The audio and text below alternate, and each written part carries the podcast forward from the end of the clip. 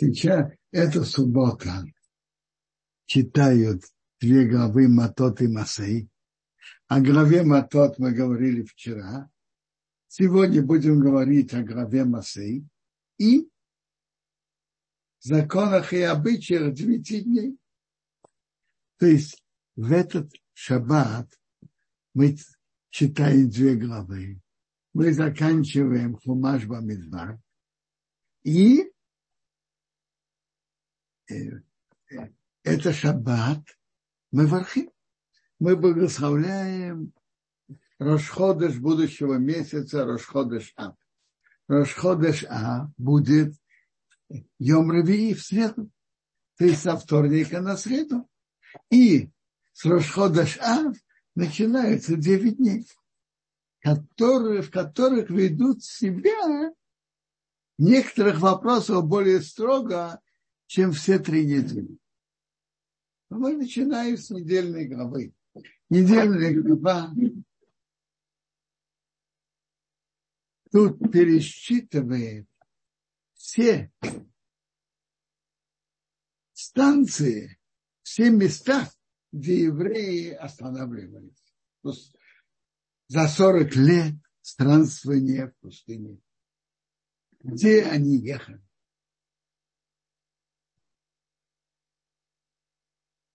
Всего 42 места. Вопрос, для чего Тора это переписывает?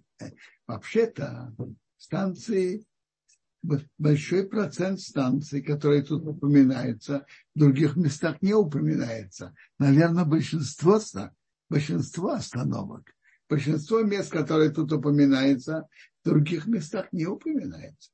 Есть некоторые, которые упоминаются, но большинство нет. Но Тора посчитала важным записать все переезды евреев в пустыню. А для чего? А, а на этом останавливается Раши. Раши это наиболее это комментарии, которые весь еврейский народ учит им пользуется. Это первый комментарий, который все учат. Раши говорит так. Во-первых, Раши говорит, чтобы мы не думали, что евреи так много скитались в пустыне. И было очень, что было так много переездов. Нет, не так страшно всего 42 станции, из них 14 в первом году, когда они воодушевленно двигались, войти в землю обетованную и поселиться там с радостью, с воодушевлением шли туда. Э, когда человек идет, идет с воодушевлением, он не переживает за поездки, за трудности. В первом году было 14 переездов. Восемь были в последний год. Они сейчас двигаются в святую землю, идут ее занимать. 14 плюс 8, 22. Всего 42. 42 станции. 42 минус 22 сколько? 20. 20 до сколько? До скитания в течение 38 лет так как приводится в одном месте Кадеиш, они были, как во всех других месте, 19 лет. А другие 19 лет было 19 переездов. В среднем один переезд в год. Не страшно.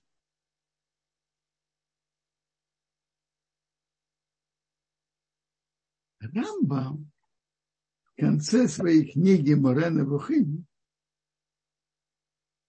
спрашивает этот вопрос, для чего Тора это написала, и говорит свое очень интересное объяснение. Он говорит так. Когда евреи там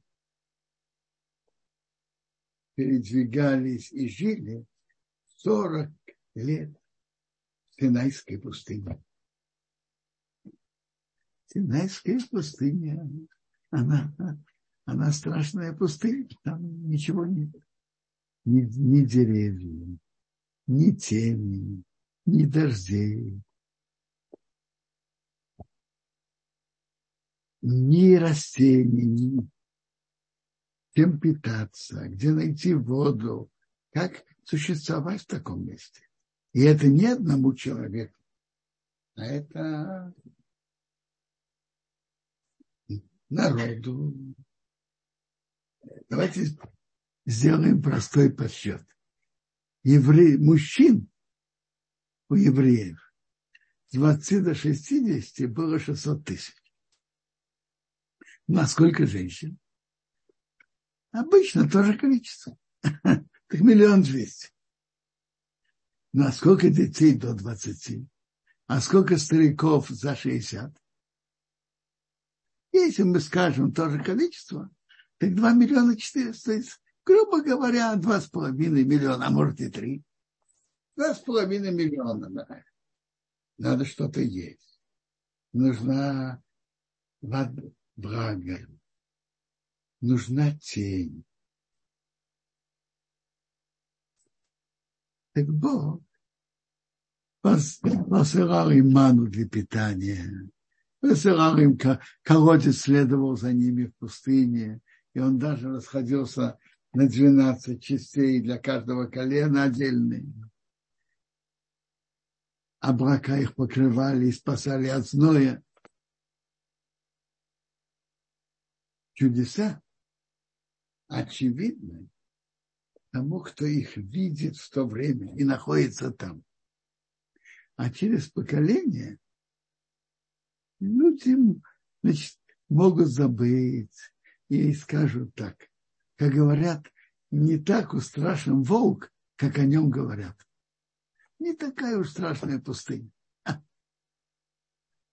А, наверное, были какие-то деревья, была какая-то тень, это было место возле пустыни и так далее, и так далее. Это же не так. Что Бог сделал? Он оставил эту пустыню, как она была. И это до сих пор.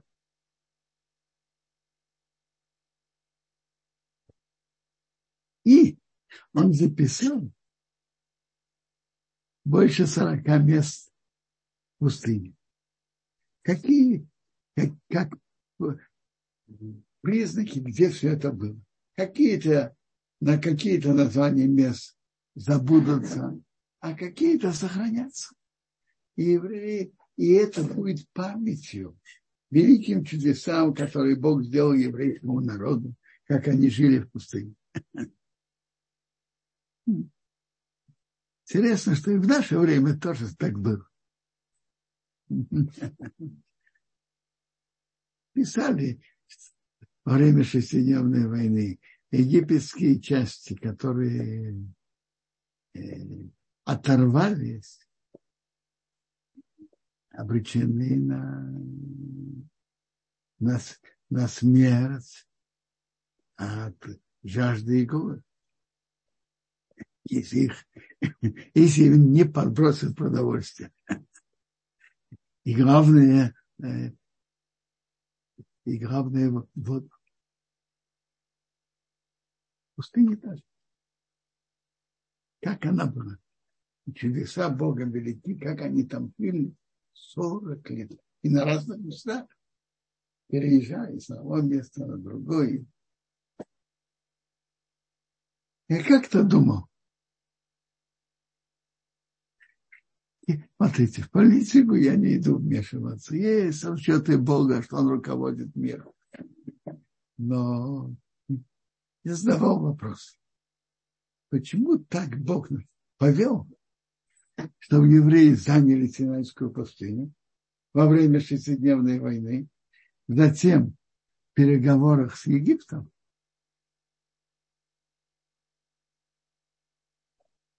где-то через 11-12 лет вернули Синайскую пустыню Египту. Что Бог имел в виду в этом? Что Бог тут хотел? Я думал, продолжая линию Раммама, Бог хотел, чтобы Синайская пустыня была, была как э, годы, э, больше десяти лет в руках евреев, в руках Израиля. И многие люди, чтобы там были, и видели это своими, видели Синайскую пустыню своими глазами. Солдаты там служили, люди, которые искали путешествия, ехали туда и так далее, и так далее.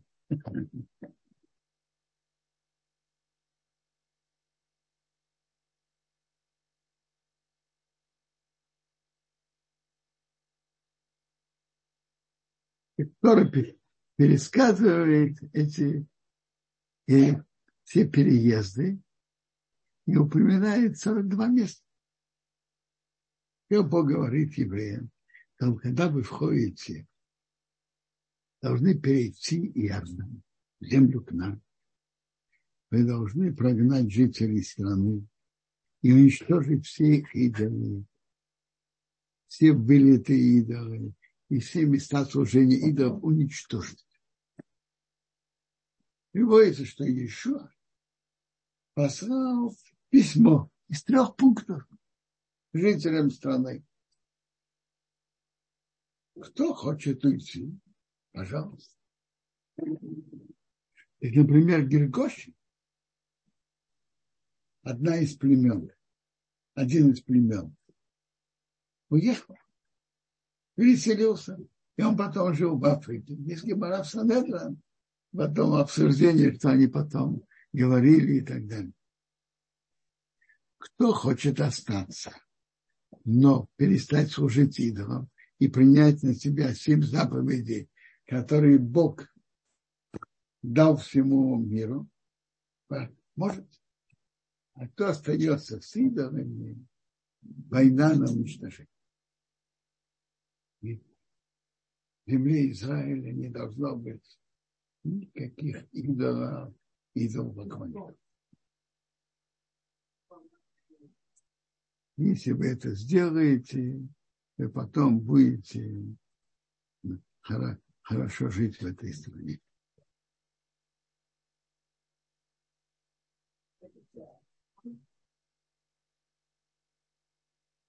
Следующий отрывок в нашей главе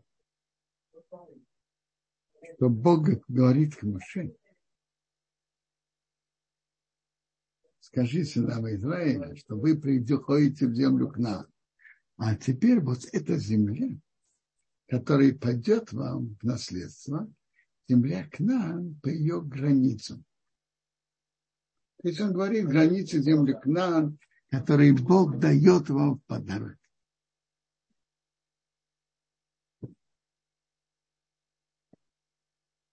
ну, теперь границы, который говорит по, по сторонам света. Восток, запад, север, юг. Какой порядок тут истории. Так восток, восточная граница проходит, начиная с Мертвого моря. Мертвое море, она внутри земли Израиля, земли Кнаан, который Бог дает подарок еврейскому народу. Мертвое море входит в нее. И с Мертвого моря проходит по востоку. Вопрос. От Мертвого моря идут немножко э, вниз на юг. Насколько идут? Это вопрос который обсуждаем. И он нам актуален. Он нам актуален и сейчас тоже на практике.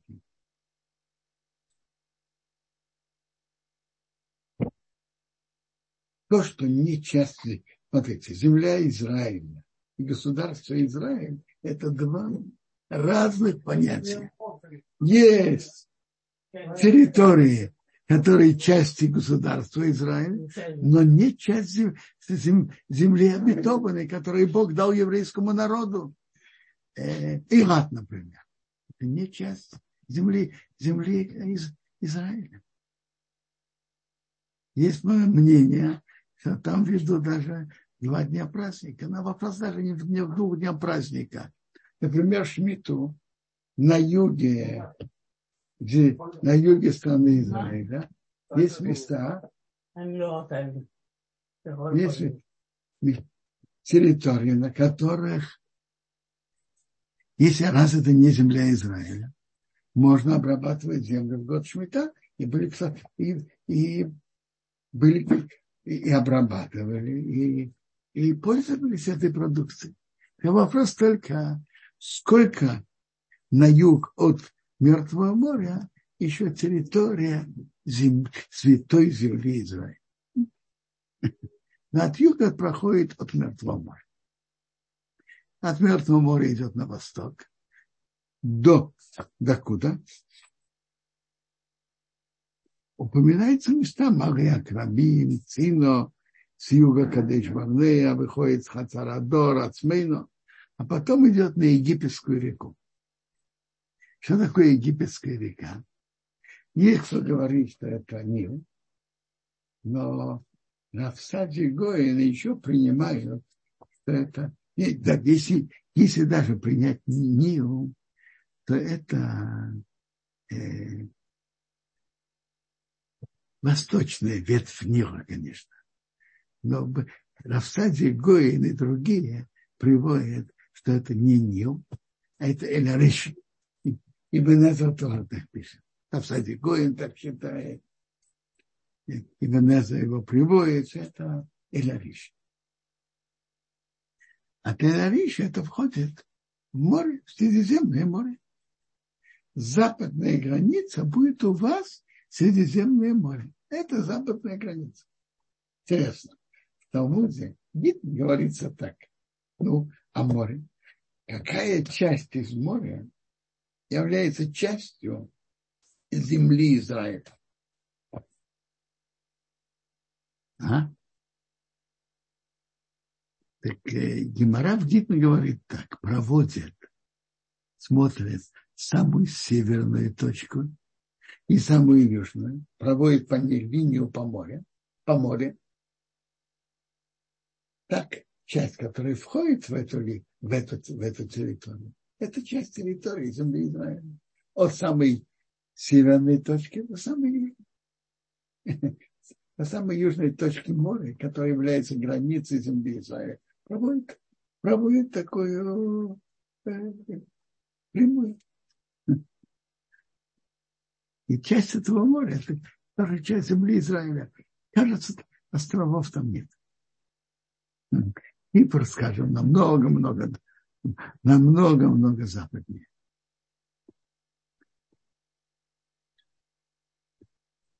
Теперь, а где на севере? На севере написано Ора. Гора. Что такое Ора? Гора на горе маленькая гора на большой горе. Впрочем, в нашей главе массы упоминается Орагар, там, где был похоронен Аарон Акоин. Но надо знать, что Орагар, который был похоронен Аарон Акоин, и Орагар, который является северо-западной границей земли Израиля, это разные места. Орагар, где был похоронен Аарон Акоин, это с юг, юго-востока Израиля. А, а граница земли Израиля – это северо-западная сторона Израиля. Северо-западная граница Израиля. Теперь, насчет Орага я видел три мнения. Некоторые самые так сказать, нижние, но наименее северные, наименее северные, это где-то Ора, где-то в районе Бейрута. То есть до Бейрута это еще часть Святой Земли Израиля. Там, где есть гора на горе. Ора. Это наиболее те, те которые так считают. Есть кто считает более северным. Там вопрос точка. Какую точку? Это Орар. Э, уже говорили, земля Израиля и границы земли Израиля и границы государства Израиля не разные. На юге это Ирак и, и, и какие-то территории севернее Ирата. Это части земли, территории земли Израиля, но, но не части святой земли Израиля. На севере, наоборот, Бейрут, район Бейрута, это часть святой земли Израиля, а, но не часть государства Израиля.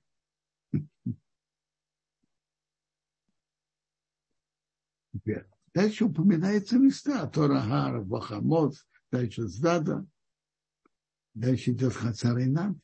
Один большой Томит Хахам, Есеф Либаман, составил карту по, по, по трем книгам, которые э, анализировали эту тему границы Святой Земли Израиля. Он нарисовал карту по всем трем. Сколько по этому, какая эти границы по этому мнению, по этому. Может быть, я просто, меня не получилось снять копию с, это, с этого, с этого. Так, и, так было бы интересно посмотреть, показать.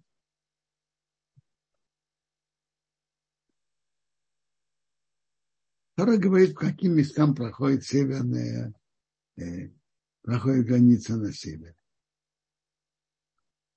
Зефрейно, Хацаринан, Хомо, Рибло. А потом это проходит по Инерет, Тибериадскому озеру с, вос, э, с востока. То есть все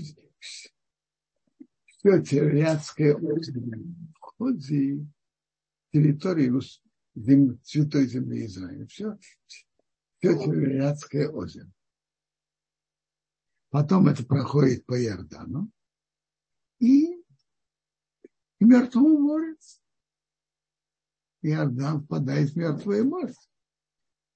И это, это земля Израиля по ее границам. И Миша сказал, это земля, которая будет наследовать по жребию, то Бог велел дать девяти коленам и половину колен. Потому что Рубин и и, и часть, половина мы наши взяли свое наследство на восточном берегу. Впрочем, половина коленом наш это не точно. Рамбан обращает внимание, как написано э, еще, как написано, что это только и Девряем не малая часть монашей взяла поселилась на восточном берегу Иордана. Подавляющее большинство коленов наших были на западном берегу Иордана вместе со всеми.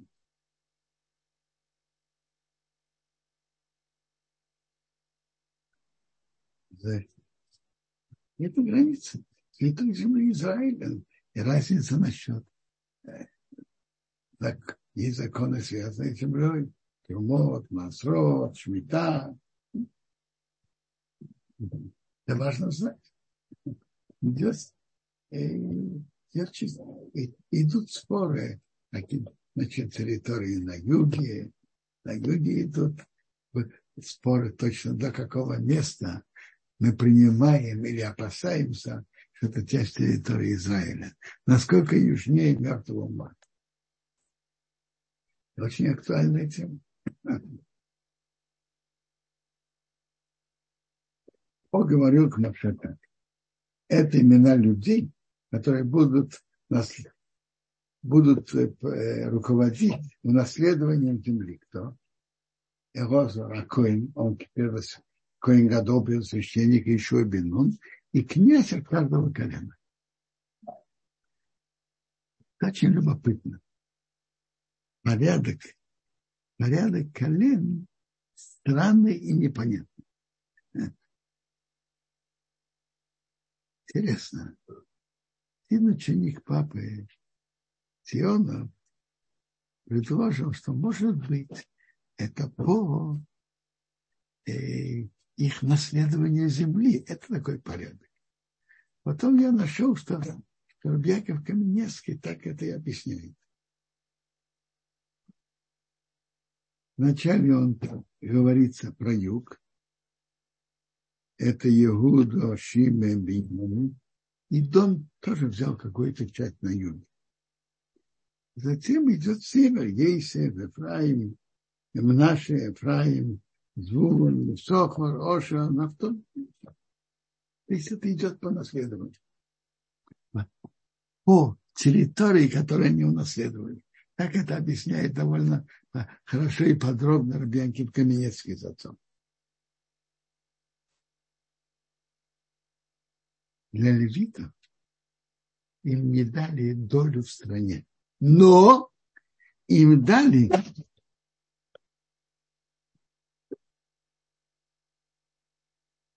им дали города для проживания.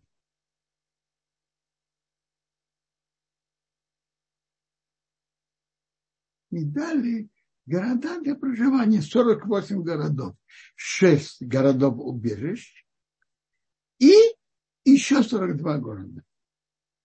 Каждое колено выделило левитов и куаним города. 48, а колен было 12, то каждый в среднем дал по 4 города. Но были же города разных размеров. Были, кто дали 4, были кто 5, кто 3. Очень интересно. Разделили на четыре доли. Во-первых, для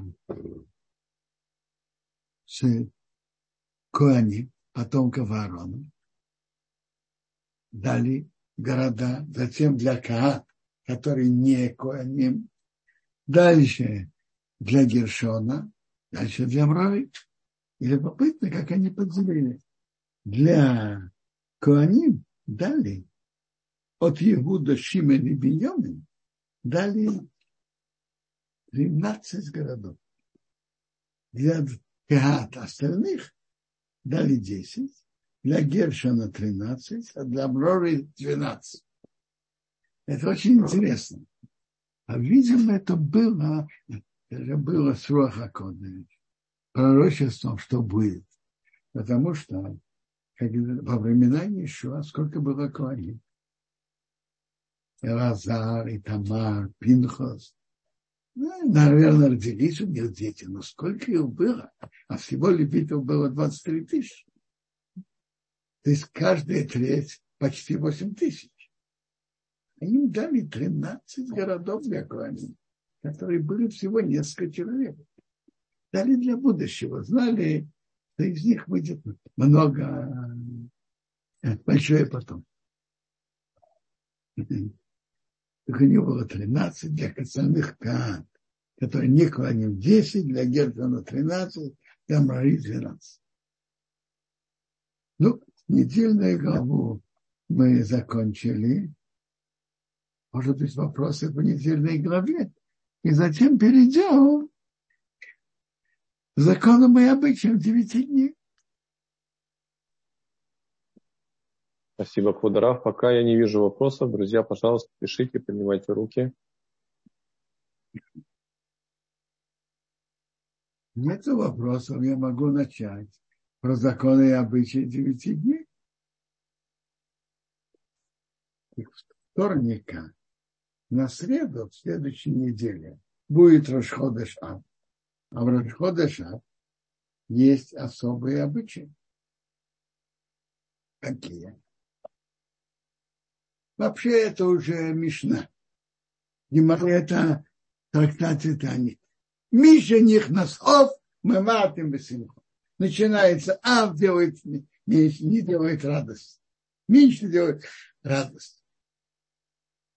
И написано еще, еврей, который имеет судебное дело с неевреем, стоит, чтобы он выкрутился месяца. Потому что это нехорошо для евреев насколько это может выкрутиться, перенести на другое время. Так интересно. месяце Ав не строит то, что просто для... чтобы было более красиво. Если что-то нужно делать ремонт, чтобы не упало, делает. А просто для расширения, для учения от Рашходаша до 9 аба не делает.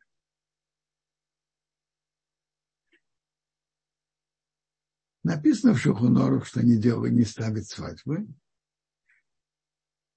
У Ашканазим обычай, что три, все три недели не ставят свадьбы, начиная с 17-го тому.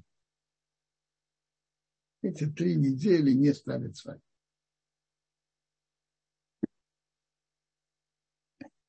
Вовка делает, но без трапезы.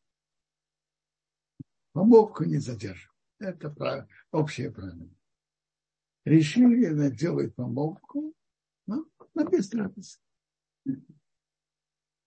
Это делаете в 9 дней тоже.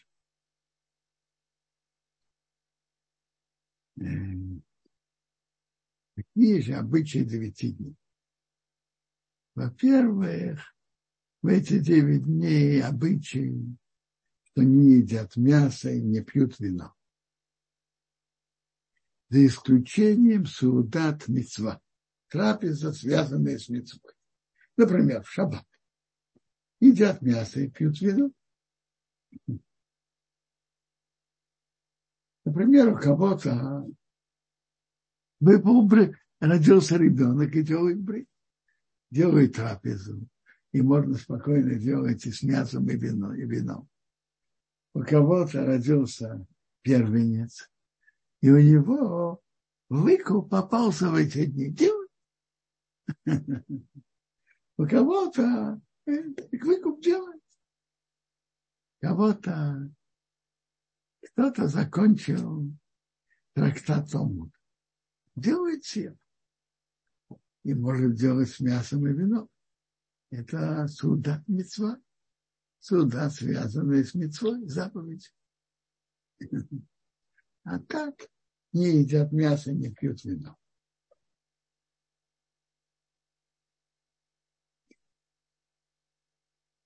Что делают э, э, Авдовой после выхода субботы? Не в эту, не в этот, в Митцой Шаббас, выход субботы, а через неделю. Это нет никаких вопросов. Обычно, что едят мясо и пьют вино. Следующее к Митцой Шаббат, выход субботы, как делать с Авдовой. Авдову надо делать, это тоже митцва. Так приводится так. У кого есть ребенок, который уже дошел до возраста, что он, его уже воспитывает говорить про проход, но еще не дошел до возраста, что он понимает быть в трауре о разрушении Иерусалима,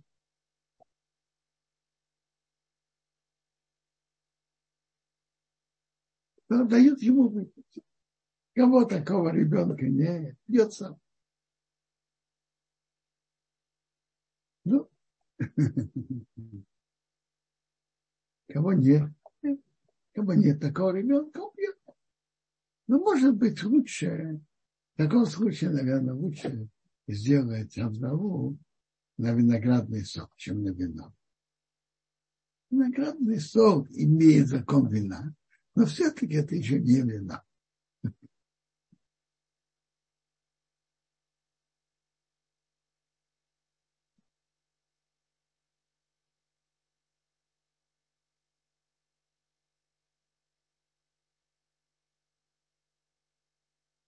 Что приводится еще?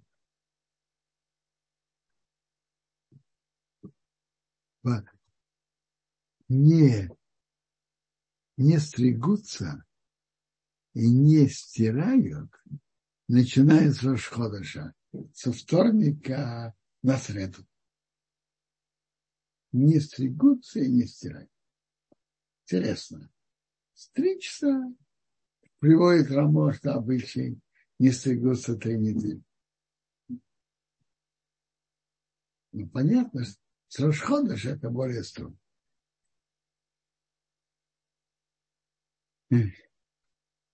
Не стирают. Ну, это хозяйки знают, что надо постирать заранее.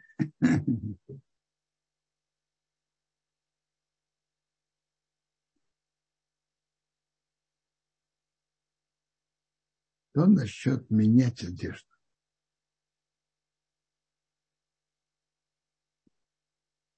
Наш обычай сейчас, я, я не знаю точно, что было раньше, но Рамо пишет, что на, на следующий шаббат, не на это. Еще я не имею другой возможности, другого времени говорить про законы и обычаи 10 дней только сегодня. Поэтому я уже говорю про законы, которые начнутся вторника на среду. И шаббат это следующий шаббат, не наступающий. Так Рамо пишет, что переодевает только нижнее белье на шаббат. Это, он имеет особое название шаббат хазон. Шаббат, который читают автору из пророка Ишаяу, начало Хазон, Ишаяу Бенамот. Хаббат, Хазон, он имеет название, это тот шаббат, через неделю. Так Рамот пишет, что переодевает только нижнее белье, а рубашку, э, пиджак не, не переодевает субботу. Но обычаи, может быть, ситуация была другая, я не знаю обычаи поменялись. Мишнаброра приводит по Хагро Вильне меняет все одежды на шаббат хазон, потому что шаббат это шаббат. Не ведут траур в шаббате и, и меняют всю одежду на шаббат и нижнюю и верх. Это Мишнаброра приводит, что видно, так ведут по Агро. а в книге э, Диври Нехемия связано с Хасиды Хабата, Равшлеязама Мивады Заханаливраха, он приводит то же самое. То в шаббат меняет все. И так, так наше быть. Шаббат меняет всю одежду. Бруа приводит некоторые одну одежду не меняют. Нет. Ну, некоторые. А в общем так мы меняем, меняем всю одежду, потому что шаббат, шаббат это шаббат. Шаббат не ведут Но кроме шаббата, кроме шаббата, приводится, что не меняют рубашки. Что делают? Что же делают? Ну, на шаббат переодевают. Их выходит со вторника до шаббата. Сколько дней? А потом от шаббата уже до после, после четверга. Пища Бога совпадает на четверг. Некоторые делают вот что. Приводит, если человек уже поносил, пол, поносил час, может быть, даже полчаса, поносил, это уже это не свежестиранная одежда. Так некоторые приготовляют перед Рошходышем несколько, несколько рубашек одевают, через часик или полчаса снимают и, и надевают еще. Да. Тут было что-то на экране, вопросы. Теперь некоторые перед расходом приготовляют несколько рубашек. Э,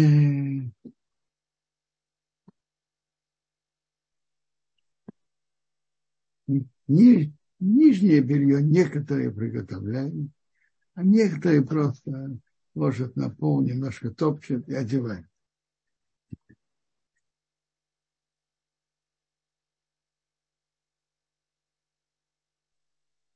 Нику, ник, да? Не... Подаров, если... прошу прощения, был вопрос от Ривы. Как мыться в следующую пятницу? Можно ли мыться холодной водой, но с мылом? О, мы перейдем сейчас про про обычаи купания. Секундочку. Значит так. Приводится, что не купаются, не купаются эти девять дней. И даже накануне шаббата не купаются, как обычно. Приводится так. Тот, кто каждую сумму, каждую пятницу моет,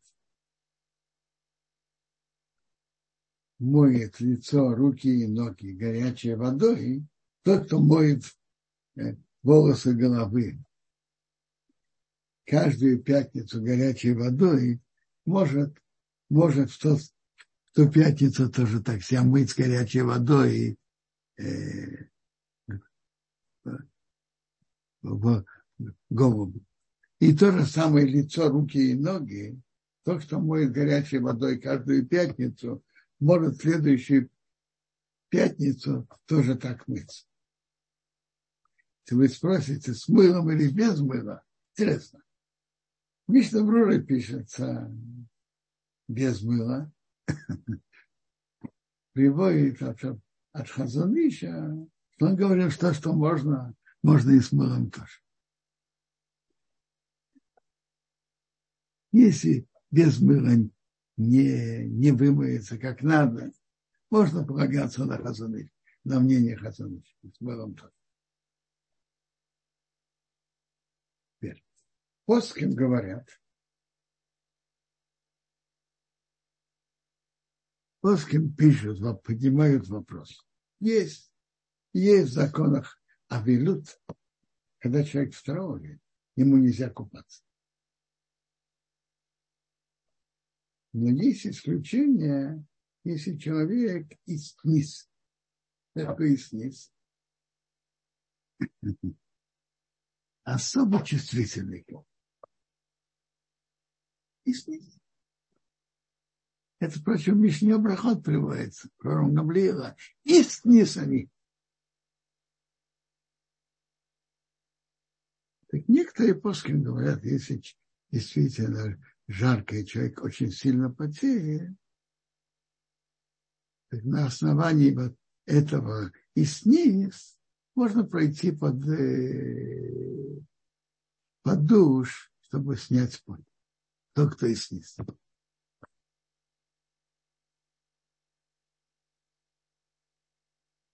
Возможно, что в следующую пятницу многие люди и сниз, э, и сниз, и может быть, те, кто, кто находится, те, те, которые так чувствуют, может быть, они могут пройти не, не горячий душ.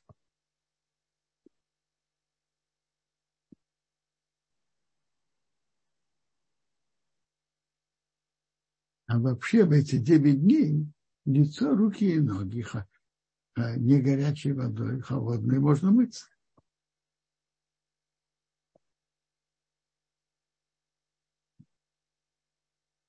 Смотрите, мне кажется вопрос, насколько человек потеет, и как он, и как он это действительно чувствует. Он и снизу или нет, у каждого как, как он.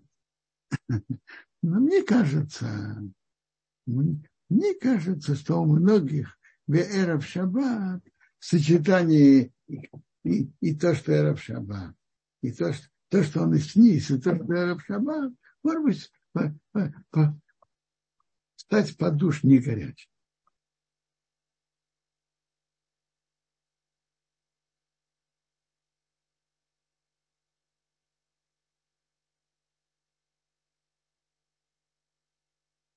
кажется,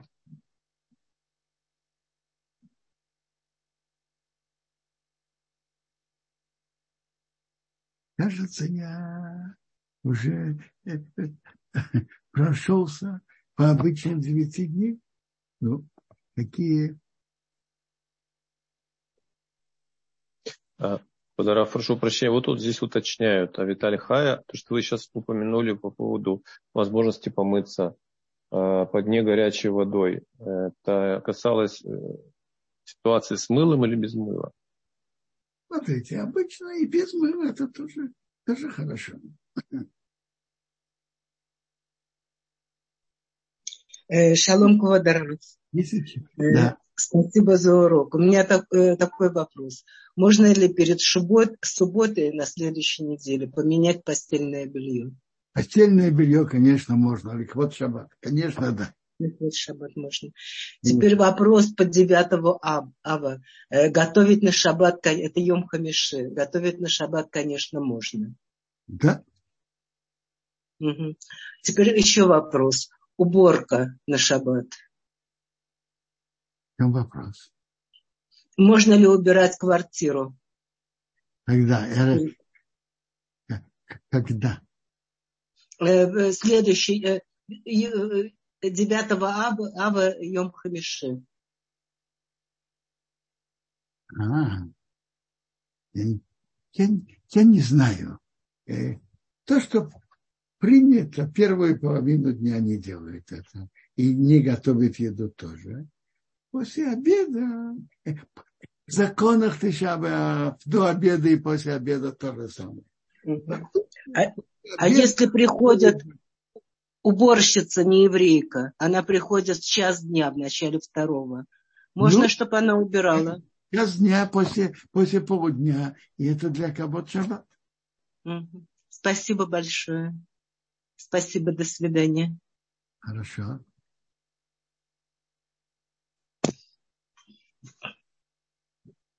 А, а, да, Квадаров, есть еще тут вопрос.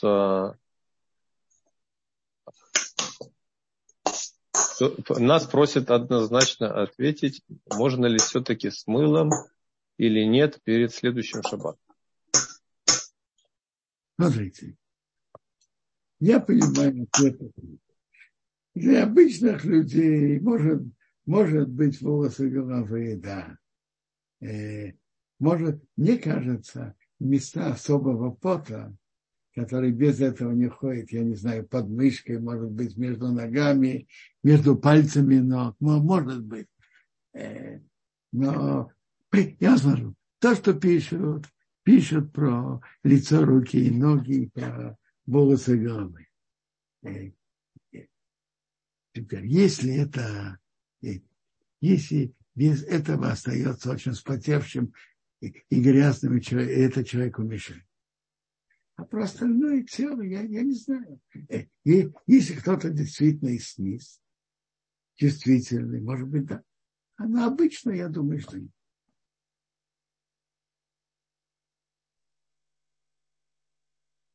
Подоров, а будет ли являться стиркой, например, а, какое-то пятно на брюках или на пиджаке а, отстирать с помощью чистящего средства или с помощью ацетона. Какое-то одно локальное пятно. Интересный вопрос. Интересный.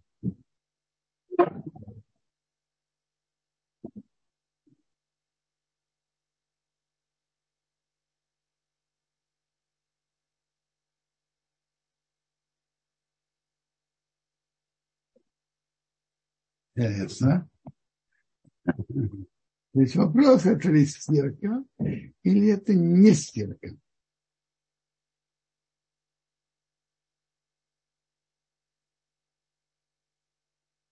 Между прочим, насчет стирки для маленьких детей можно стирать. Есть Хаей Адам, который говорит, что для детей до бармицвы можно стирать до, суббот, до следующей субботы. Есть такой Хаядам. Если надо, можно на него полагаться.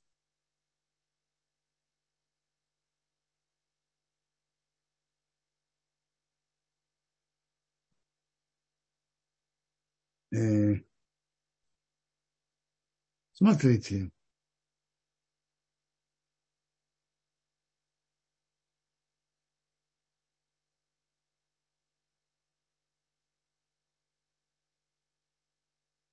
Вы спрашиваете, можно ли снять пятно? Видите, я специально подошел, взял Мишнабрура с Биршу, который приводит разные поски э, после Мишнабрура.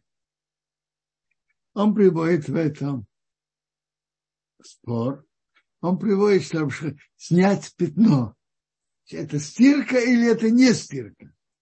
Он приводит, кто запрещает, и при, приводит Шлема Залмана Равальяши, что разрешает. Есть, есть на кого полагаться снять пятно.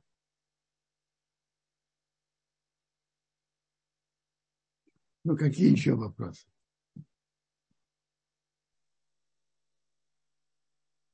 Друзья, можно сейчас поднять руку, если кто-то э, стесняется, можно написать.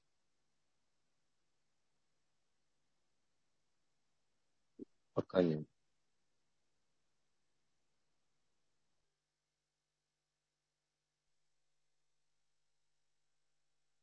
Пока нет ходоров.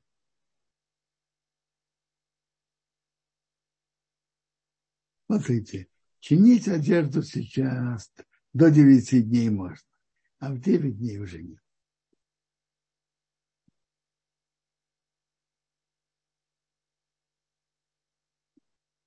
Какие еще вопросы?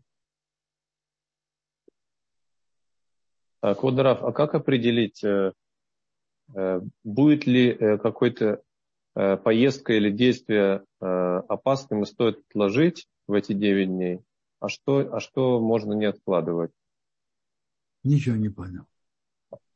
Ну, например, если человеку нужно Э, поехать куда-то, но путешествие сопряжено с какими-то опасностями определенными, не больше, чем в течение года. А лучше отложить после 9 ава или можно отправляться, если это сильно нужно?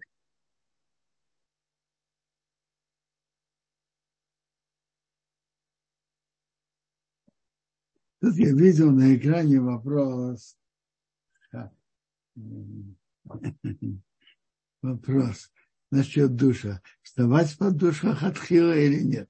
Я не знаю. Мне кажется, как человек чувствует. Если человек действительно чувствует, что это ему мешает, сильно мешает, он может стать под душ не в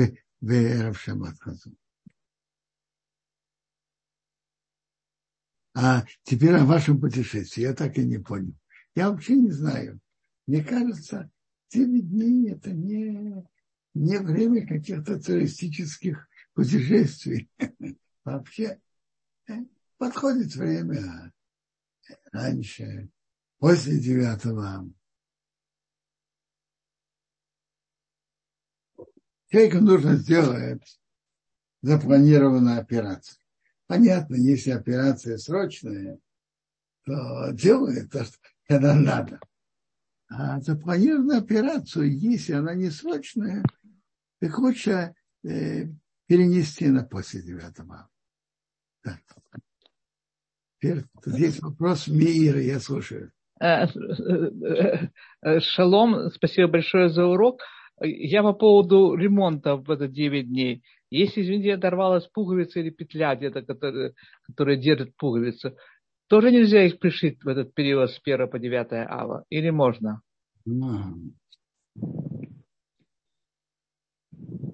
Интересно.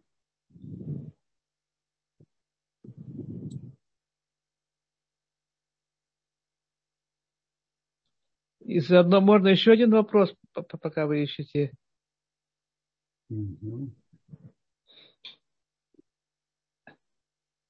Я вчера не успел задать по поводу окунания в мику и каширования деревянной посуды. Что значит, что значит окунание в микву? Я так и не понял. Э, ну, я так понял, что деревянную посуду окунать в микву не надо, не еврейскую. Деревянную А, а кашировать деревянную посуду можно или она не кашируется? Деревянную посуду можно кашировать, конечно, можно. То есть тоже кипятком, потому что огнем она сгорит, только кипятком, наверное, да? Нет, как? Ну, можно в каком-то больше, более крупной посуде положить, я не знаю, деревянные ложки или тарелки. Бывают такие. Она, она не портится. От, э, то, есть, она, э, то есть кипятить можно, можно, но, можно, если... можно делать, э, как пользовались, как надо кашировать. Ну, этот огнем же нельзя деревянную посуду кашировать. Она... Есть два вида каширования. И надо кашировать так, как пользовались.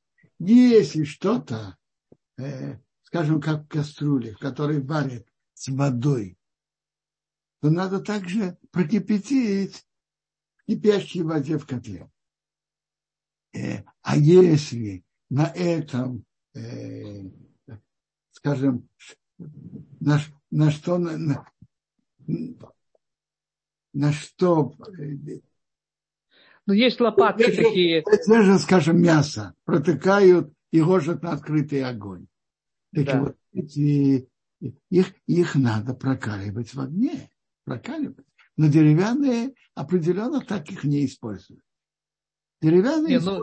или, или как тарелки, в которые льют, или по-другому, но не... Но а здесь, извиняюсь, такие лопатки, которые используют при жарке и переворачивают э, котлеты или шницеля именно при жарке. То есть это уже не, не, кипячение, не температура кипячения, а даже больше. Э, вот что с этими лопатками делать? Их надо выкинуть, и, и, и уже не кашируешь. А, если им пользуюсь не кошерным, действительно вопрос. Как их кашировать? Как их можно прокашировать? Секундочку, а что это? То есть это было без воды, на масле? Да, это было да, при жарке. Некоторые пользуются деревянными лопатками, довольно удобно, да. Довольно удобно. Ну, если она... Я осталась... понимаю, почему они не нагреваются, и можно их держать в руках. Очень просто. Мы, мы же в руках держим ручку, сам, сама лопатка, она может быть высокой температуры. Да-да, если она деревянная, можно ее держать в руках. Я скажу честно, что я не, действительно не знаю, как, как их кашировать. Были, не, не знаю. Потому что она же сама на ней жарит котлет. Знаете что, это надо так и выяснить. Были еще какие-то вопросы, но я просто не, не, не помню. Я здесь я про пуговицу спрашивала. Да, сбила с толку. Извините, пожалуйста. А, спасибо, Квадарав. Был вопрос еще. Поехать в шаббат в гости и навещать а, детей. Поехать в шаббат в гости, навещать детей. Нормальные отношения между родителями и детьми делает делаете в эти дни тоже. Я имел в виду, какие-то специальные туристические поездки не подходят. Это я имел в виду.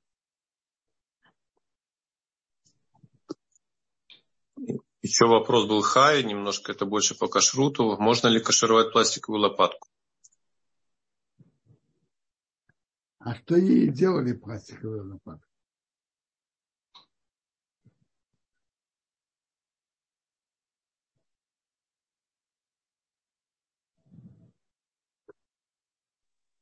Что и делает пластиковый лопата.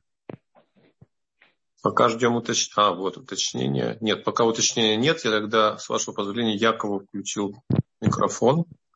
А, вот есть, переворачивали на сковородке, да. Переворачивали на сковородке, действительно вопрос как. Потому что, в принципе, надо было бы прокалить. Пластик прокаливать невозможно. Это вопрос. Я не знаю, можно ли это копировать. Вообще-то пластиковые посуды обсуждают. Если это тарелки, их кашируют. А вот лопатки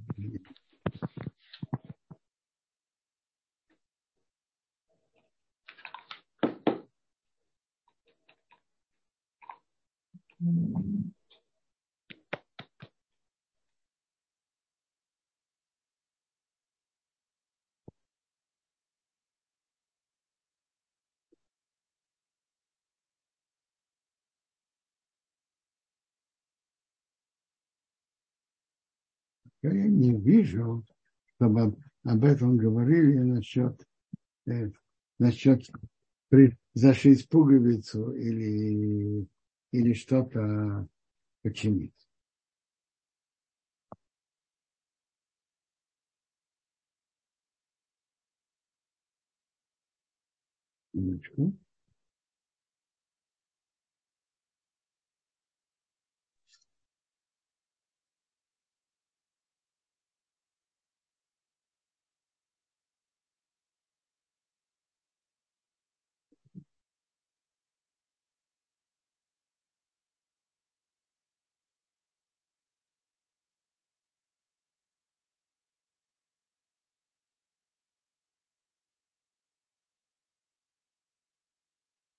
Минуточку. Буду дальше.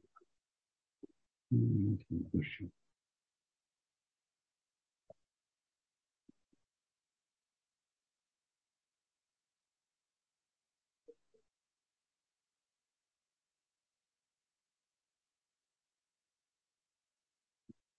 Пятьдесят, пятьдесят восемь, пятьдесят девять.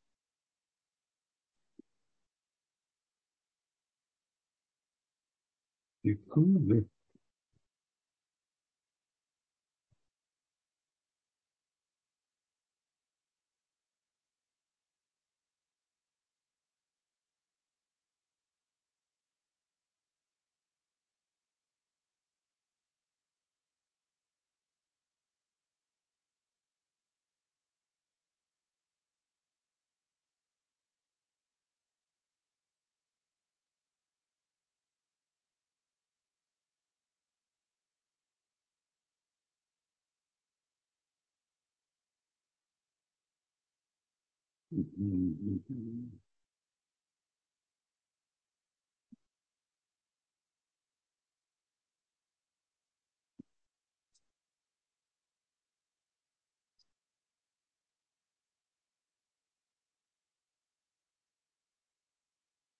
Смотрите, э, насчет э, то, что вы спрашиваете, э, упала пуговица, э, порвалось.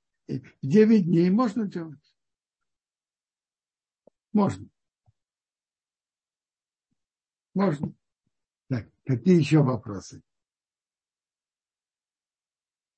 А вот вопрос у Якова. Пожалуйста, Яков, мы еще раз подключаем вам звук. А, включите, пожалуйста, сами. Да. Добрый Вижу. день, спасибо за уроки. У меня такой вопрос. День Если добрый. случай к врачу, очень важному врачу, как раз на эти 9 дней, с 1 по 9 августа, ава, можно не, идти или отменить? Не, поним, не понимаю. К врачу идут. В чем вопрос? Речь идет делать какую-то опасную операцию. А, ну все, я понял. Спасибо Нет, большое. Это я уже... Опасную Понятно. операцию.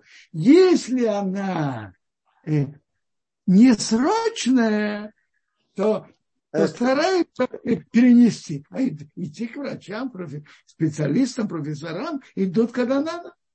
Спасибо большое. Все, вот этот вопрос меня заволновал. Спасибо. Шаббат шалом. Спасибо.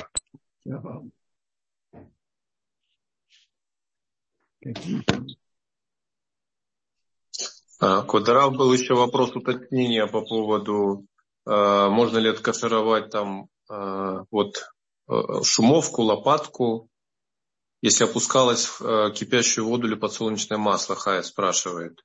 Не, не понял, еще Есть что-то, надо кашировать, да. Да. То есть э, шумовка или лопатка опускалась в кипящую воду или в подсолнечное масло, или, например, вот половник опускали в суп, чтобы налить.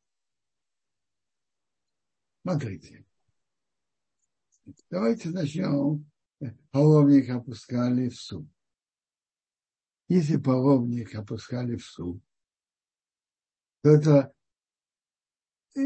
можно его, надо его покашировать. Очень просто.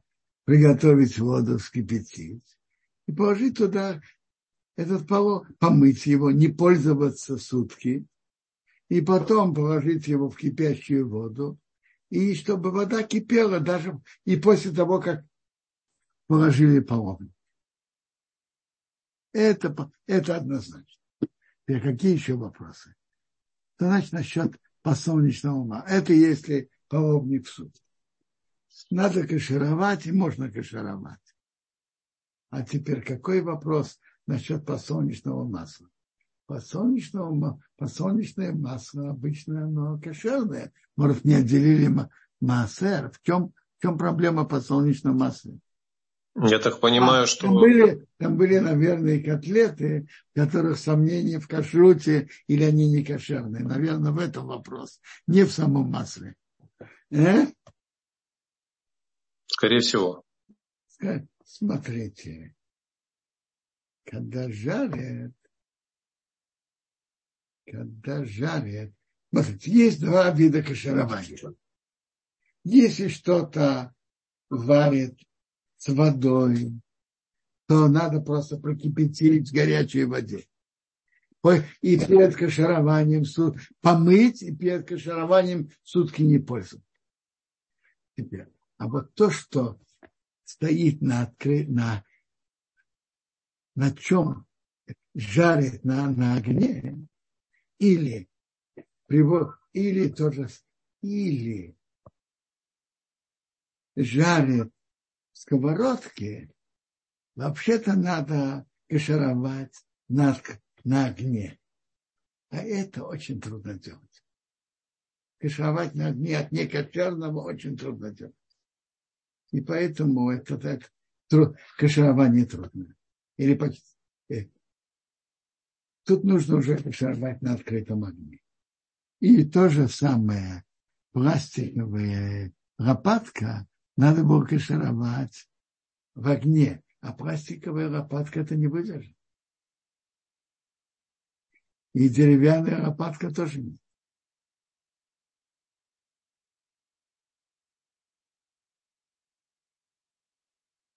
Смотрите, то, что надо прокипятить в воде, можно сделать из деревянной лопатки, деревянной посуды и с пластиковой. А то, что нужно кашировать на огне, то, что само имело связь с не, некошерным продуктом, на огне и на сковородке. На сковородке Поским принимает, Шухуноров принимает, что это тоже как на открытом огне. Поэтому то, что на сковородке кашировать от некошерного трудно, практически невозможно.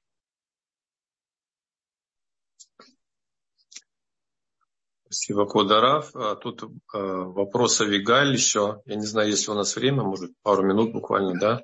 Пока есть. А Вигаль, пожалуйста, включен микрофон.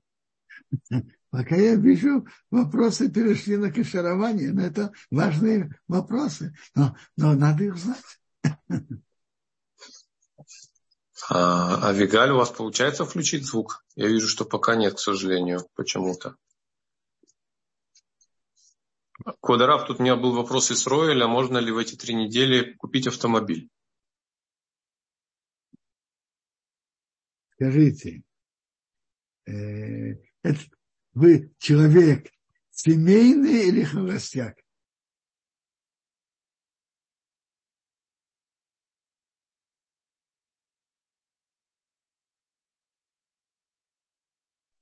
Исроиль, если можете ответить, пожалуйста.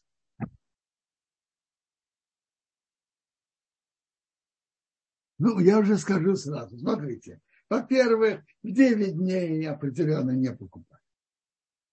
9 дней. Три недели. Три недели, если человек тоже не, не самое подходящее время, но, могут, но если принято ведь не говорить шахаям, тогда надо дожить до этого времени. Если человек холостяк, и он покупает себе машину, и он только сам имеет удовольствие, он должен искать на это Шахаяну, Вакиману, Вагияну, Азманазе. Три недели принято не говорить Шахаян. Теперь, если человек семейный, то этим, от этого будут иметь удовольствие и жена, и, надеюсь, дети тоже. Но даже и жена это достаточно. И тогда не говорят Шахияну, а говорят о Тоба Митив. Еще раз. Если человек я не знаю, делает новую кухню, покупает машину. Кто сам, и он сам имеет удовольствие, он говорит шахину при покупке. А если он семейный, то и жена тоже будет иметь от этого удовольствие. Так вместо Шахаяна говорят о том и Амитим. А том и Амитим говорят в три недели.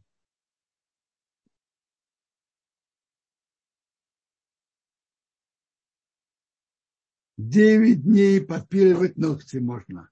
Смотрите, до, до следующего шаббата можно. До не этого шаббата, Алло, здравствуйте. шаббата можно. Можно говорить? Да. А, шаббат шалом, здравствуйте. Я, у меня такой вопрос, но не по поводу шаббата или нашей недельной главы.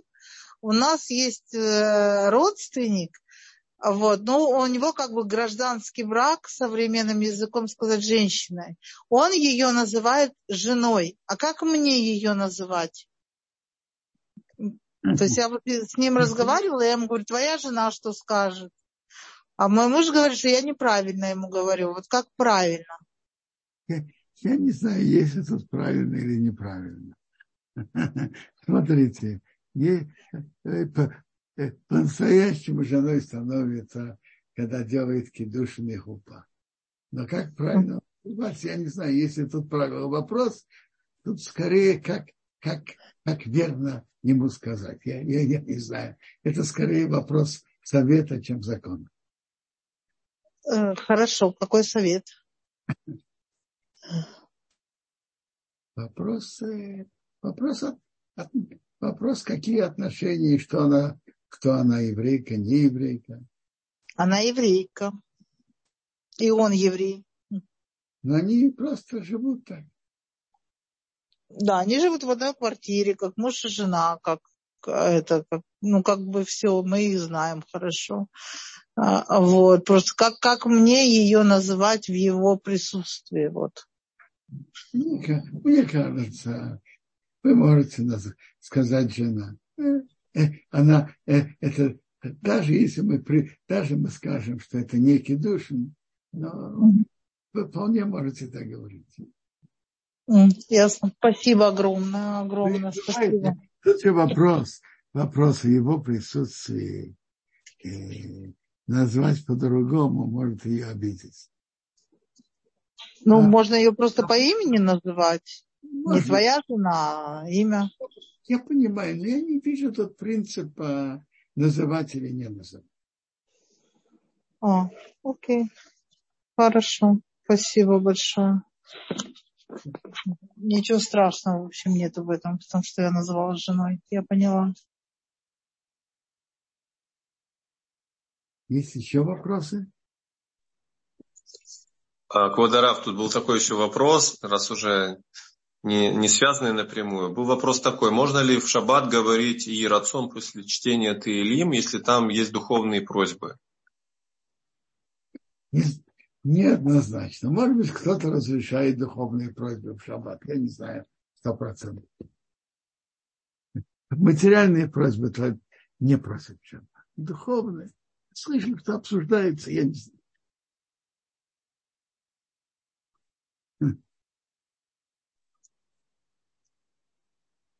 Люба, ваш микрофон включен. Спасибо большое. Э, по поводу последнего, э, последней темы. Если, например, читаем Таилим в субботу, можно ли сказать брахали бриют? Ле, я думаю, Рафуа? Я думаю, брахали Рафуа – это не молитва. При чтении Таилим я читаю за кого-то, кто-то болен, или что какая-то проблема. Я думаю, я думаю, это не тфила. То, что принято у евреев, поднимают Рахаим в трапезе, то была Руфаша у того это не молитва, пожалуйста. Я думаю, что, я думаю, браха можно. То есть просьбу можно э, в такой форме выразить, брахали, да, да, для Хазараба Чува. А вот Ерацомил Фонеха, там самолет за здоровье не делают. Спасибо большое. Спасибо. Всего, всего, я, кажется, мы уже закругляемся. И всего хорошего.